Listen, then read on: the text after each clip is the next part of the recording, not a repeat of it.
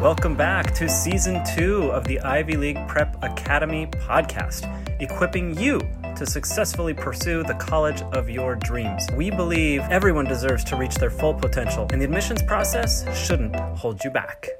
We're live on Zoom, and it is an absolute pleasure to be here with you guys today to talk about this topic. I'm not sure that there is a more timely or more important topic. Uh, and we'll understand a little bit more about that in just a minute when we get into the details and, and into the content of this uh, masterclass. But I have spent a lot of time on this. I've joined forums, uh, education forums. I have listened to forums. I interviewed the head of AI uh, for for uh, um, Google in Asia this is someone who uh, impossible to get in touch with because she is constantly traveling around the world giving keynote speeches and um, and talking to even government officials and things like that about AI and and uh, she's a become a personal friend. And so we spent quite a bit of time talking through some of these issues that we'll talk about today. And I interviewed uh, an expert who I'm actually bringing on a high school student who wrote a book about AI and how we can use AI in our education. He actually just presented at the Global Impact Conference a few days ago, uh, and he's going to be joining us today as well. I think we've got a lot to look forward to. And with that, let's dive right in because uh, I want to take you down a trip or take, take you on a trip down memory lane for those of you who are parents, and uh, I know we're probably about two thirds teens, one third parents, maybe uh, some similar ratio, but there are some parents here and some teachers. I know there's at least one guidance counselor who's planning to join us as well. So we've got uh, a diverse group here.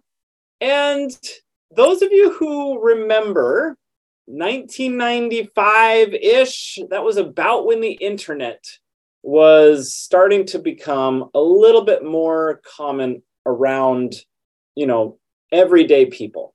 All right. So the internet had existed in a very different form for a while, where some universities were connected to other universities. But when it started to really become a thing that people accessed regularly, it was about the early to mid 90s. And these are some pictures of what the 90s was like this is what Amazon.com looked like, you guys. this was Amazon.com. Uh, this was the Google of the time, Alta Vista. Uh, that was what kind of Google looked like back then. Of course, there was no Google yet. And so this was, you know, uh, this was a very different time. And the internet was a bit of a shock. Okay. Uh, the, the internet was a game changer for a lot of reasons, but we didn't really know what was coming. Uh, for those of you who, again, are are not born, we're not born after 2000. Uh, those of you who are parents here or teachers, uh, this might look familiar as well. This is awfully similar to what our first computer looked like in my home. Um, this is a computer with way less computing power than you know your phone has today. I mean, substantially less computing power. Uh, but this is what a computer looked like, and on a computer we could type, we could print documents, we could do some really cool things. But in order to get there, for those of you who were born after the 90s, for those of you who have never experienced this, I just want to help you set the stage. Okay, because at about that time, this was not my library, but I couldn't find a picture of my actual high school library. I don't know of any high school library that looks this beautiful, but uh, still, you can imagine, just kind of imagine going into a library because when I was in high school, the only way to access the internet is if there was one computer in our high school, first of all, uh, that was connected to the internet.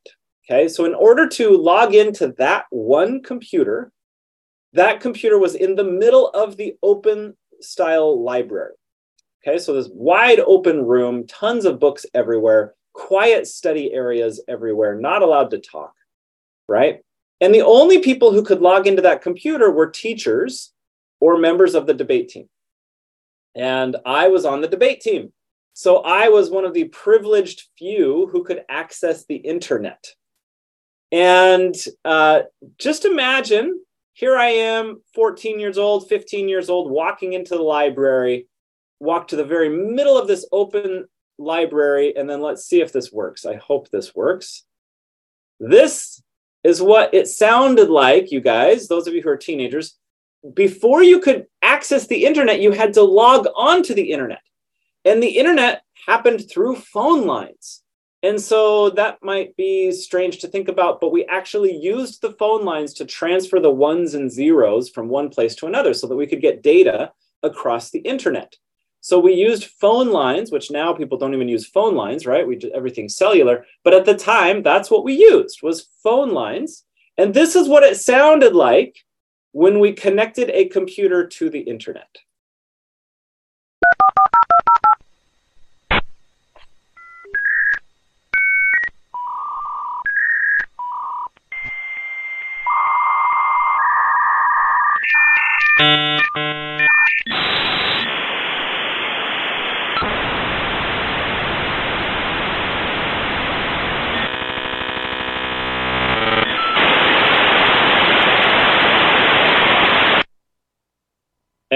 We're connected.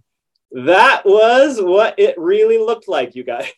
and I have a feeling that I'm not the only one laughing because I think that there are some parents here who are really taking a trip down memory lane right now with me. Uh, this is exactly what it was like, you teens out there, you teens who are listening. This is what it was like to log on to the internet. And it literally took some, I mean, that was an efficient one. That was only 33 seconds. Sometimes it took two or three minutes of that back and forth arguing with the phone line before it would finally connect. So that was, you guys, that was what a computer looks and sounds and feels like. And accessing the internet, that's what it meant. And I kid you not, imagine you're going to this computer right here.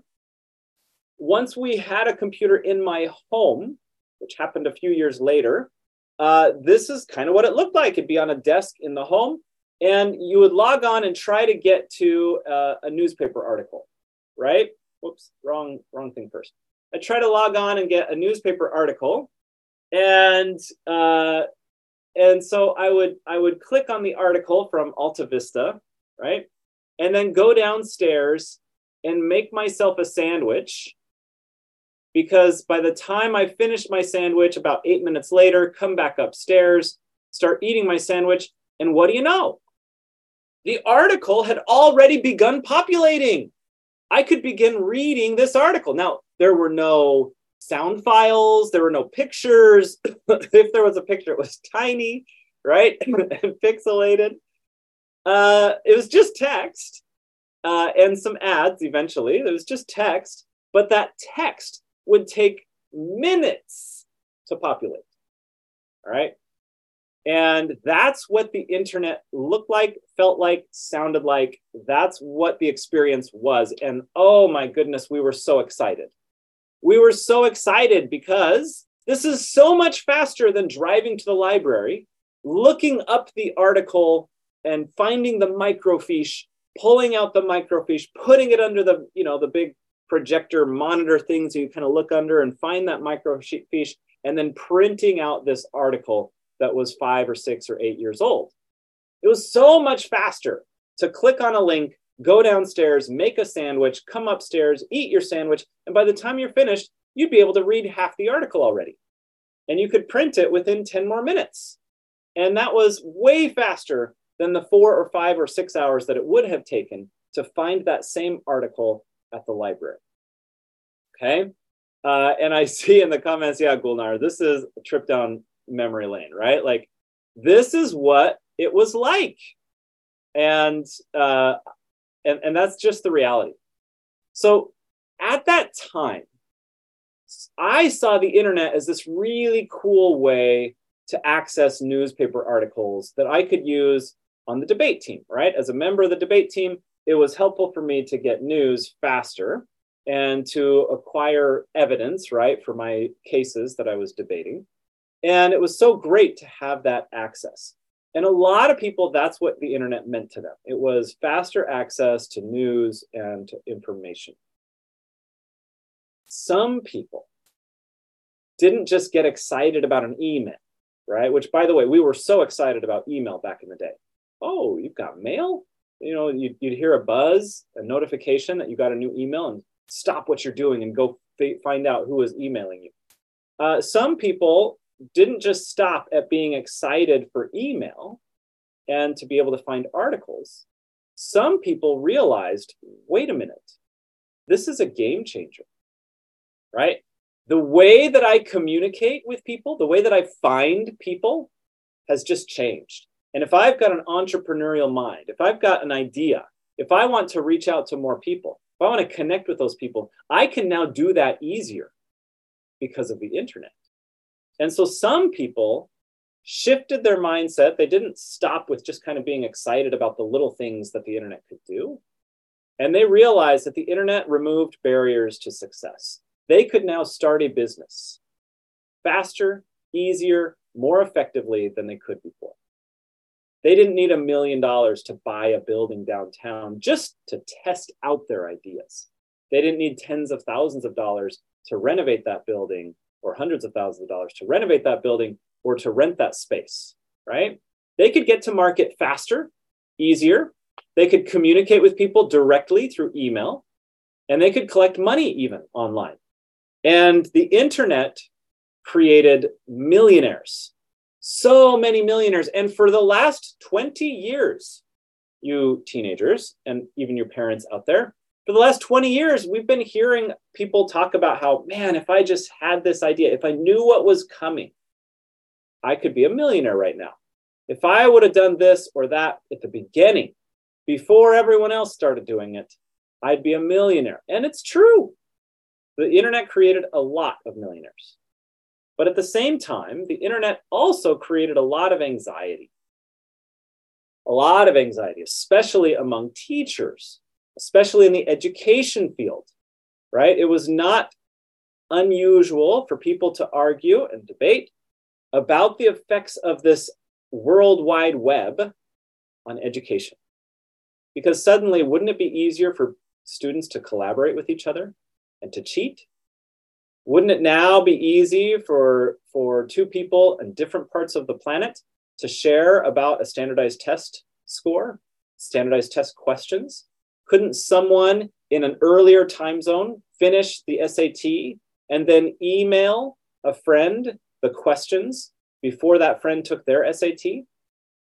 And the answer is yes. All of these things could happen, and all of these things did happen, right? The internet opened up new problems in education until the educators began to figure out how to do education with the internet, right? And the internet was not the first villain of education. It wasn't the first time that teachers and parents really, really worried about a new tool destroying education. Because a few decades before the internet, ooh, we had the Casio 14A. The calculator in about 1957, apparently. I had to look this up. I wasn't here for that. But in the 1950s, the late 1950s, suddenly a tool became available that allowed you to calculate things quickly and accurately. Right? And this simple calculator that, that we grew up with, when I was in school and when your parents were in school, you, you who are teachers here, when we were in school, what did teachers say to us all the time? You're not going to have your calculator with you on some out in the desert when you need to do calculations. You need to be able to do these on paper. You need to be able to calculate this stuff on paper and in your head. And we all mostly believed it, right? Like, yeah, I don't have my calculator in my pocket all the time. How could I possibly have a calculator with me all the time? Of course, I need to learn to calculate. And uh, what teachers did not say at the time is that the act of calculating, learning to figure out mathematics, changes your brain. It allows you to learn and to think in ways that you cannot think if you don't learn how to calculate. That's the value of learning to calculate because today, of course, we do have a calculator in our pocket all the time. Even if we're on a deserted island, the one thing we're almost certainly going to have is our phone, right? Like the one thing you don't leave home without is your phone. And so you're going to have that phone on a deserted island. You're going to have a calculator. All those fears that our parents and our teachers instilled in us 20, 30 years ago uh, did not come to fruition because we do have a calculator in our pockets. However, the way that your brain rewires when you learn how to, to, to solve a quadratic equation does not change, right? Your brain is better because you learned to do the thinking, because you learned why the way that you calculate something calculates that way. Interestingly enough, if all you learned was how to memorize the different calculations, the way that math used to be taught, if that's all you learned, then yeah, your brain probably didn't change as much as it could have. Okay, so just for those of you par- those of you parents who are frustrated by your elementary school kids new math and the way that math is taught today, uh, it is just a, an order of magnitude, two orders of magnitude better than the way math was taught when we were growing up, because it teaches the children how to think about numbers. The, calculations are meaningless, right? We have calculators that can do that every single time more effectively than us. The calculations are not the important thing. Learning to think and the way that learning to think changes your brain and rewires your brain is the important thing. And educators have evolved dramatically, right? Okay. Today, education in elementary school, middle school, high school, and to a lesser extent, uh, college is all substantially better than it was 20 years ago. All right, so we figured out how to use calculators, and we learned that calculators are not the uh, you know the villain. I, I did go back and listen to an interview, and I read an old article from like more than 50 years ago about a professor who did not allow uh, students to use calculators for homework or on exams because it just was cheating and I, I laughed. You know, it sounded so similar to what we're hearing today. And the point is, you know what? Whether it's the 1950s and we have a new calculator for the first time, the 1990s and the internet connects us differently for the first time. Here we are today. And if if the difference is having generative IA, right? Uh, and how difficult that can be, because there's a lot of discussion today in education about how do we continue to educate in a world of Gen AI, right? Like, what are the things that, that students can be doing? Well, that brings me to my interview with Renee Lo. Okay, she is uh, literally the head of AI for Google in Asia. Um, before she was the head of AI for Google, she was the head of AI for Microsoft. And before that, she led AI at Amazon. I'm not joking. Like this is this is someone who is um, very very aware of this world and what AI means and what the implications might be. And through my interviews with her, she had to get permission from Google to be interviewed on my podcast. I strongly recommend you listen to that interview. Uh, just a really good interview about AI and how it's going to impact parenting and education, uh, and how it might affect impact projects, which we get to talk about a little bit later today as well in this masterclass. But we got to talk about the whole gauntlet, right? We went through this entire uh, this entire idea of what this all means and how we should be thinking about this. And among the highlights from my several conversations with her, even email collaboration, as she's fascinated by what we're doing in the Ivy League Challenge, and and she's been asking questions about you know uh, about what I'm doing. So, anyway, this kind of budding relationship has been very, very helpful. One of the highlights that I want you to think about is where we began this masterclass, right? 25 years ago, 30 years ago, the internet removed barriers to business and it created millionaires. So many millionaires. Uh, it also created the dot, dot com bust, boom and bust, but uh, it, it created even you know past the bust, past the 2001 uh, internet bubble bust, it created so many millionaires and it sustained massive companies. The biggest companies in the world did not exist, could not exist without the internet, right? That's just the reality. Compared to the opportunity that we have today, the internet created little tiny fish. The opportunities that AI is creating for people today will dwarf what the internet could do. There is no question about that. Um, Renee speaks in far stronger terms than I do. And the reason for that, I believe, is because she knows with way more certainty than I do. She's been seeing this coming for a couple decades. AI has not is not new. It's you know transformation into something that the common person can use is relatively new in just the past few months. But AI has been changing business for a long time. And there, you know, people who have expertise in how to use AI are already the most marketable people in the open market. They're the most sought after people in the open market. And this trend will continue. All right. There is no question about that. Um, so that's interesting. Okay.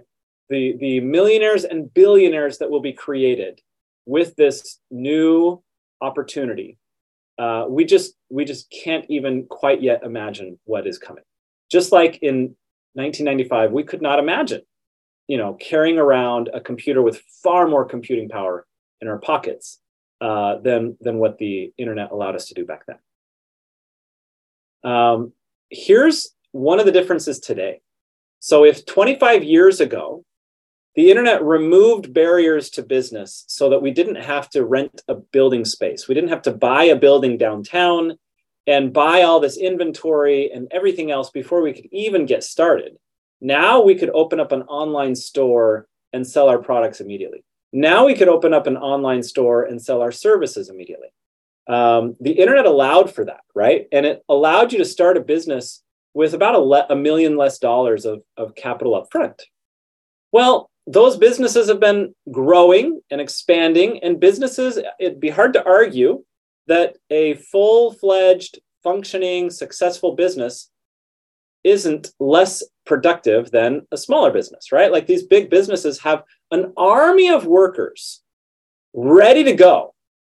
And the CEOs of big companies are judged based on how well they use those, those workers, right? Like how how productive your company is, how successful your company is, depends on how you use your army of workers. If you have 60,000 employees, how do you use them? Because that is by far the biggest expense to your company, but it's also your biggest opportunity. If you can use your 60,000 employees effectively, then you can increase your profits. Uh, and so the success of the CEO, the success of the business itself depends on how wise the leader is, how wise the CEO is in using that army of people that they have available to them. That's what it's going to come down to. Now, today, even a 13, 14 year old, even a young teenager has an army of workers available to use for free. But the question is still the same everyone has that army of workers. Your success, your ability to produce and be productive depends on how well you use that army.